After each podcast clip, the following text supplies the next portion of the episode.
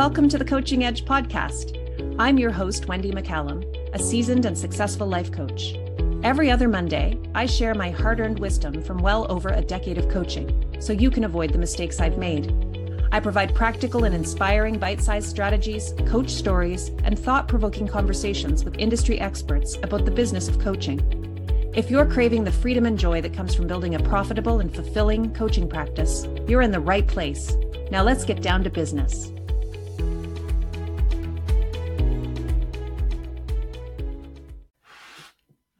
Hello there. Welcome back to the Coaching Edge podcast. I'm your host, Wendy McCallum.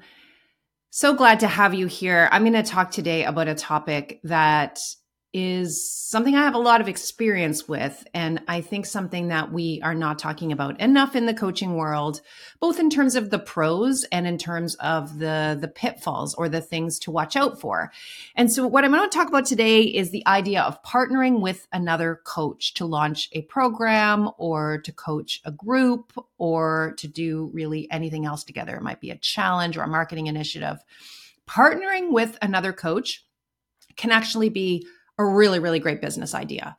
Especially if you're partnering with a coach who has a complementary set of skills and um, an audience or a reach to you so that you can um, both bring something really unique to the table as coaches, but then also get the uh, get to take advantage of each other's uh, existing audiences. So I love this idea, and I've done it so many times over the years with different coaches. I have partnered with a naturopathic doctor to create a program called WTF Women Talking Frankly, which was all about menopause, midlife, and burnout.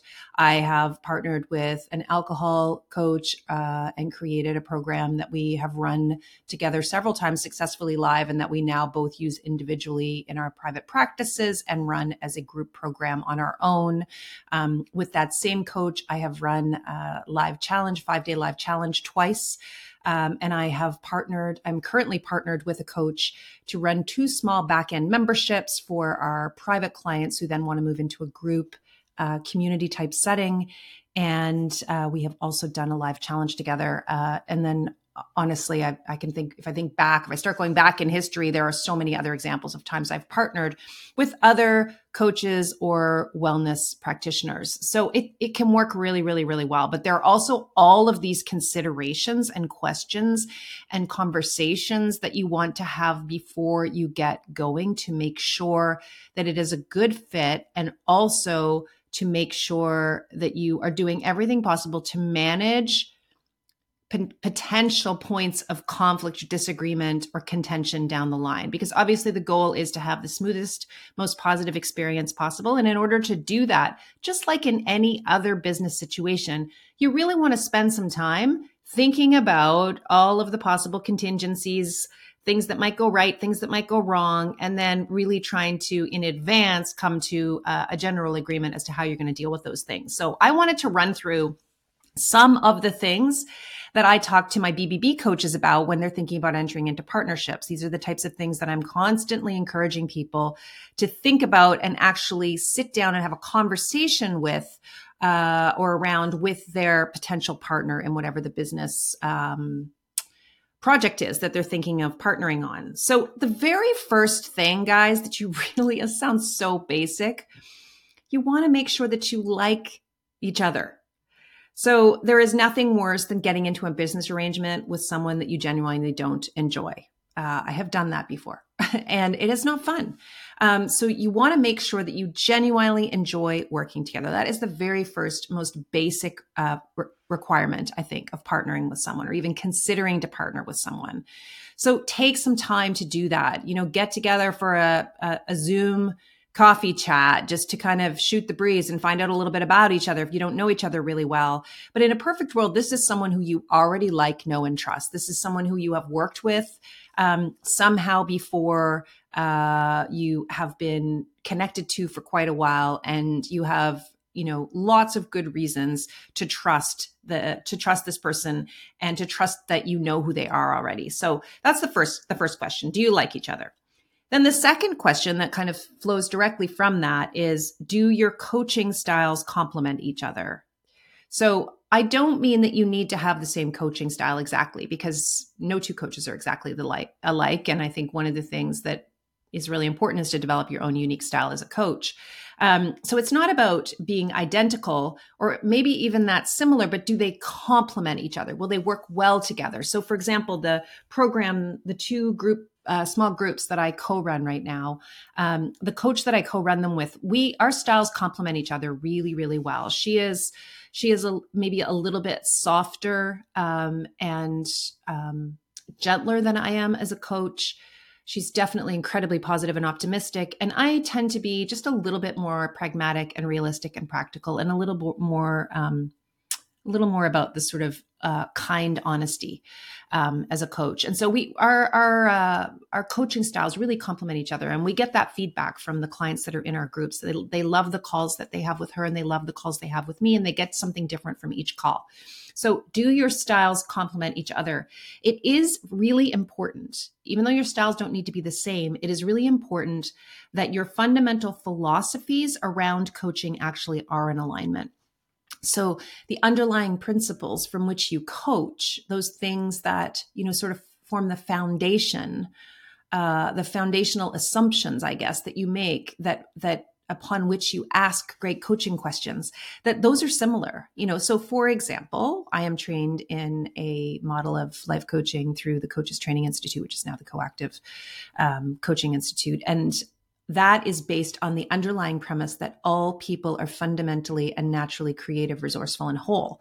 And so when I'm going into coaching, I'm always assuming that my client is not broken, my client is not um, is not without certainly not without hope. Um, but in fact, it's the opposite. My client is already whole. My client is creative and resourceful. They do have the answers inside. They are the ones who know best what is the best next step for them and what really matters to them as a human being. Um, but they have maybe uh, gotten stuck or uh, are lacking clarity around that right now. And my um, job as a coach is to help them get unstuck and to help them get insight and clarity into what they need next for themselves, what will serve them best. So that underlying premise that they're naturally creative, resourceful, and whole is really important to me. And I don't think I could host a program with another coach who didn't believe that, who was who was you know starting from a different place. Um, so that's just an example. So your coaching styles need to complement each other, and your fundamental philosophies around coaching really do need to align. So again, the only way you're going to know that is by having a really good conversation with this person. Um, then we start getting into some really like basic questions, but important questions that I've seen so many coaches not ask. They just get excited about the idea of partnering with someone else. Obviously, Partnering with someone else means you don't have to do all the work yourself, which is very, very helpful when it comes to creating a course. Uh, it can be very helpful to be able to split content creation, for example, with people, and to be able to split, obviously, responsibilities for managing the community and troubleshooting and also live coaching. So, um, it, people get really excited about the idea of partnering, but but don't think through some of the practicalities around what that partnership's actually going to look like. So, first question to ask around how the split is going to work because we're talking about not just the split in profits, we're also talking about the split in work and responsibilities. The first question is how much will each of you be contributing in terms of content? Now, there's no right or wrong answer to this. It's just really important to be clear on this. So they have the expectations laid out because that may impact the division of profit at the end of all of this and how you guys decide to manage the money side of this this program that you're going to run together. So how much will you each be contributing in terms of content? So you could have a situation where somebody already has a bunch of really great pre-created content that they've been using for some other purpose that's super versatile and that you can just upload and incorporate into this joint program, for example, um, you might have a situation where you just decide to do it 50 50. You're going to create 21 videos or 22 videos and you're each going to do 11. Um, you might have a situation where one person is like, feeling much more confident around their ability to do content creation on this subject, and the other person is bringing a different set of skills uh, or uh, off an offering to the table. So it is important to be clear on what that is. Like I said, there's no one right way to do it, but you do need to understand how much will we each be contributing in terms of content. And then the next question is how much will be will we each be contributing in terms of coaching time? So if this is a live group program that you're creating, how are you going to decide who spends what time where? So maybe there there is 1 hour a week of live coaching. Are you going to alternate between weeks? Are you going to split that 50-50? What about the community? Are there going to be certain days where one of you is responsible for checking in in the community, answering questions, providing support, or you know, how are you going to organize that? This is a really great question too to think about. Whose platform is going to host the program? That's important for a number of reasons. First of all, if it's on one person's platform, it can be more difficult for another person to later repurpose that content. So that's something to think about. Like strategically, if you're going to make an agreement to uh, have ownership each have ownership over the content and be able to do what you want with it after such time as you are you're no longer partnering on it you want to be thinking about where's this going to live? And how can the other person who doesn't maybe have control over the content because it's not their platform how can that person ensure that they have access to all of this content afterwards?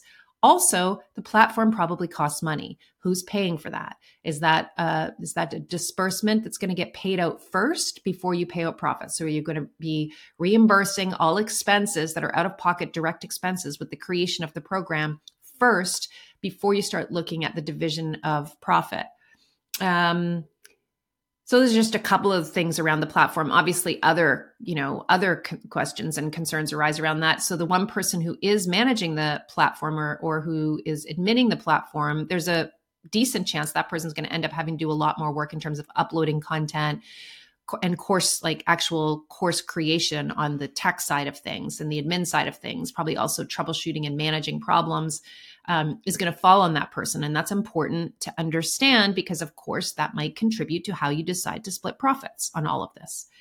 Um, what are you each contributing in terms of audience and exposure? This is a big one. So I have partnered before with people who have a smaller audience and less exposure than me, and I have partnered with people who have a significantly bigger audience and exposure. And it can work either way.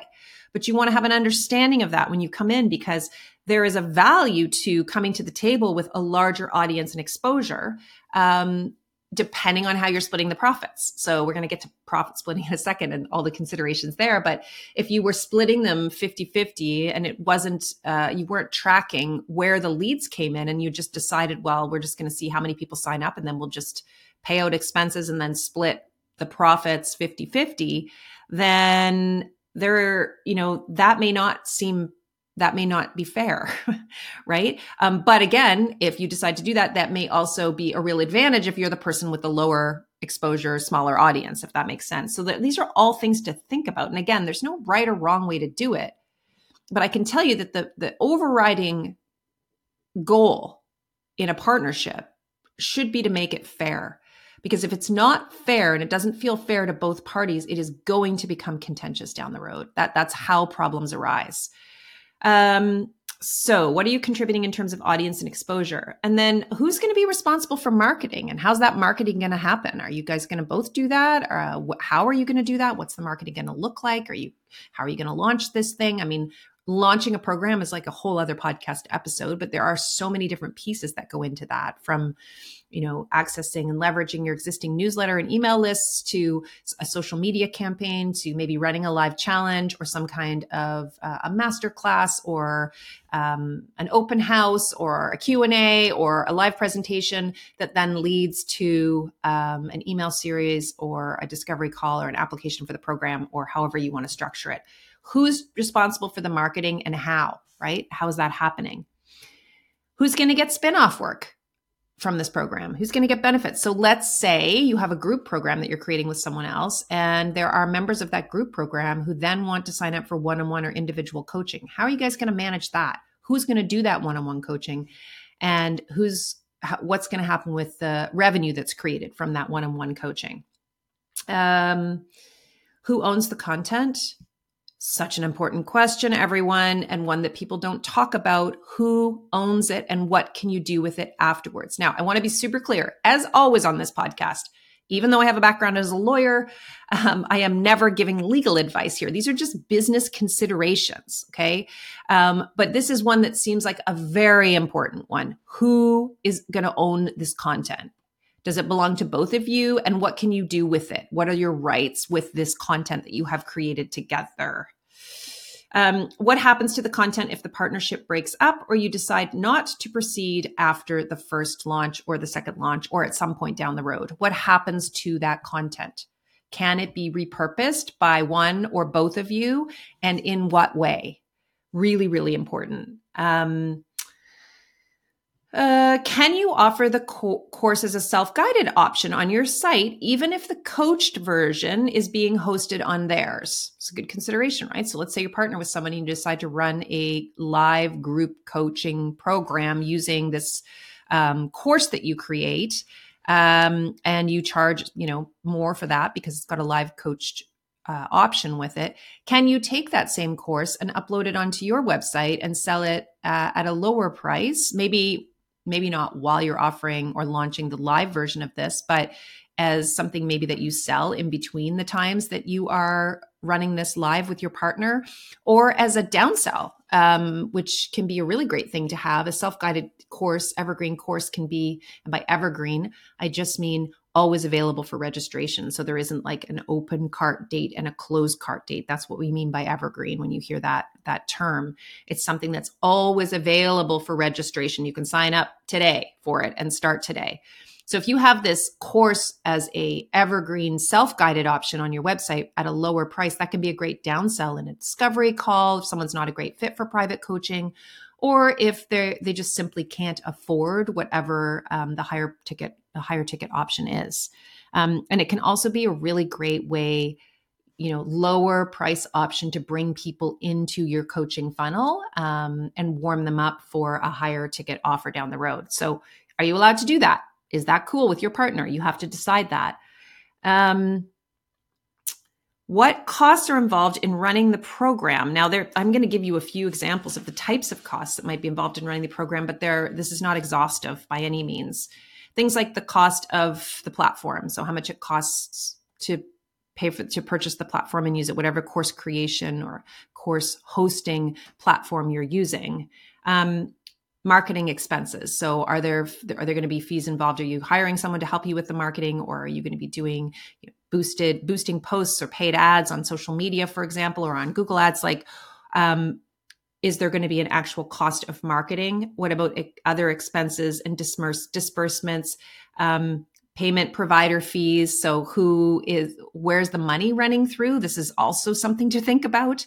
Um, are we running all the money through one website, and then is the person who's collecting that revenue responsible for splitting it? And of course, um, in in that case, the payment provider fees, so whatever the payment provider, whether that's Stripe or some other platform, is charging for processing that money, that would need to get um, reimbursed, you know, deduct, uh, dealt with, paid for um, before the profit split happens, so that nobody's out of pocket extra money, right? So there are all these like little considerations around this. Are you going to need to hire somebody to do bookkeeping on this program? Are you going to need an admin assistant to help with it, a virtual assistant maybe to help you manage all the uh, live group calls and post the replays and and all of that.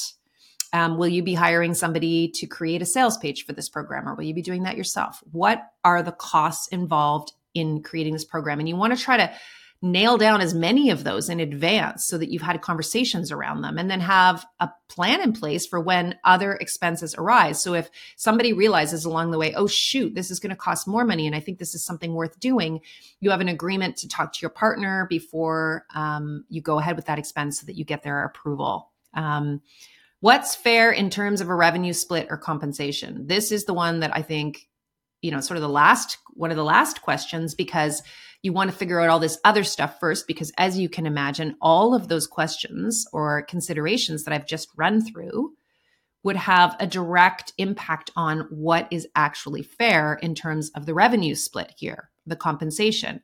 How's this going to work? Is it going to be 50-50 don't assume it's going to be 50-50 because 50-50 might not be fair. If you're going to be putting in the lion's share of the work in terms of content creation and also uh, marketing. I mean, you also have like the significantly bigger audience and reach here, then a 50 50 split probably doesn't make sense, right? So you want to have a really honest conversation about what's fair here in terms of revenue split. Trust me when I say this. if it doesn't feel fair to you, it will lead to resentment and contention and conflict, which is what you're trying to avoid here. I also think it's important to work into whatever arrangement you have with someone like we're going to revisit this regularly. So this is, you know, the beta of this program. This is the plan in terms of the revenue split and the compensation um, and the work share on this beta, but this may change going forward. And so we're going to revisit this once the beta is over. Let's say you're planning to have the beta wrapped up in six months at that point, we're going to sit down again and we're going to talk about how that went, lessons learned, and whether the current arrangement seems fair going forward if we want to revisit it. Um, and then, obviously, how and when will each of you be paid? This actually can be trickier than you think, especially if you're working with an international partner. Ask me how I know. I have done that where I've worked with partners in the UK, partners in the States. Um, and it can get a little tricky. You want to have a plan for how the payment part is actually happening. If one person is collecting revenue and then having to do a revenue split and payout, will you invoice them for the amount that's owed to you? Will they pay? Will they pay you directly? And if so, how? Um, just have a, a chat about that because it can be complicated to transfer funds internationally, especially. Um, so something to think about. So, I mean, that is a big list of things. And, and, um, you know, I just, I wanted to highlight these things because I see far too often, I see coaches entering into partnership arrangements feeling really jazzed, really excited about the possibility of working with someone and not considering at least half of these questions before they get into it. And then something arises and they don't, they're not expecting it. It's a bit of a blind side. Sometimes one person tries to deal with it without talking to the other person. And all of this stuff leads to conflict, which can erode the relationship. And of course, not only do you pay as the coach for that uh, and as a business person, but your clients probably pay because it, it, becomes obvious to people in you know clients in a group coaching program for example when the two coaches are not in alignment and are not enjoying the time that they're spending coaching together. So this also serves your client base. And it is really, really important to think about these things. So before I finish this episode, I'm just going to run through these questions one more time in the event you would like to write these down. Make some notes. First question Do you like each other? Second question Do your coaching styles and philosophies complement each other? How much will you be contributing in terms of content? How much will you each be contributing in terms of coaching time? Whose platform will host the program? What are you each contributing in terms of audience and exposure? Who will be responsible for marketing and how? Who will get any spin off work slash benefits? Who owns the content? What happens to the content if the partnership breaks up? Can you offer the course as a self guided option on your site? One or both of you, is that an option? What costs are involved in running the program? What's fair in terms of a revenue split? And how and when will you each be paid? Now, again, this is not an exhaustive list. There are all kinds of other things that might come up, but hopefully this will serve as a really good template, a basis for the conversation that you have with another coach before you start creating the program before you get out there and do a whole bunch of work. Make sure that you have talked through these things. You're probably going to, in the course of this conversation, notice that other things come up, um, other uh, places where you're not clear come up and you guys can work work through that again the goal here is to have this be fair and to have this be as clear as possible you can write this down um, you can just record notes from the conversation do what feels like the right thing for you if this was a really big deal like a very complicated partnership for me um, so I've had one of these where I partnered with someone in the UK on a corporate wellness program that we were offering all over Europe uh, and there was a lot of work involved. Uh, I did I did all the content creation for it because that was the arrangement. This person was not didn't have a lot of experience with content creation, but did have um, some connections. And so we made an agreement. Again, it doesn't have to be 50 50, right? In terms of the the split, it just needs to feel fair. And so what we agreed was that the the balance, this balanced out really nicely. It was a good compliment. And I created all the content But because this was complicated, because we were selling to corporations, because the ticket the ticket price on it was quite high, um, and the potential for profit was very high, I we had all this d- done with a lawyer. Um, so again, I can't give you legal advice, but I would say be smart about all of this stuff and. Um, you know, uh, it's always a great idea to keep notes, guys, to have a record of the conversation and the agreement. Um, but the most important thing is to feel really clear before you enter into it. Uh, try to deal with any potential areas of future conflict uh, in advance if you can. Partnerships are amazing, they can work so well. I love them, but they can also go very, very wrong. So, um, just wanted to talk about this today because, again, I don't think it's something that we're talking about enough in the world of coaching and small business. So I hope you found that helpful. Let me know if you did. I love to hear from you guys. You can follow me at, at Wendy McCallum Coach on Instagram. Um, I'm always putting out like little tips and short reels and things. Um, that are super helpful for coaches around building a resonant, sustainable, profitable business. Um, but uh, I would also love to hear from you. So if you have ideas for future episodes or guests, or if you have feedback on an episode, I would love to hear from you. You can always send me a DM there, or you can email me at wendy at wendymccallum.com. And if you're looking for information on any of the other programs that I offer to coaches, you can go and get that information on my website again at wendymccallum.com. Thanks for listening, guys. Hey, coach. Are you going around in circles when it comes to your prices? If you're ready to price your one on one offers right so that you can stay profitable and avoid burnout, you're not going to want to miss my free pricing masterclass for coaches. In this practical, valuable training, you'll discover the most important business advice no one told me, what other coaches are actually charging, three pricing model options, and the pros and cons of each, the two key pricing considerations that nobody's talking about, and how to determine the true value of your coaching. Spoiler alert, it's got nothing to do with your hourly rate. Access my popular masterclass anytime at wendymccallum.com forward slash pricing. That's W E N D Y M C C A L L U M dot com forward slash pricing.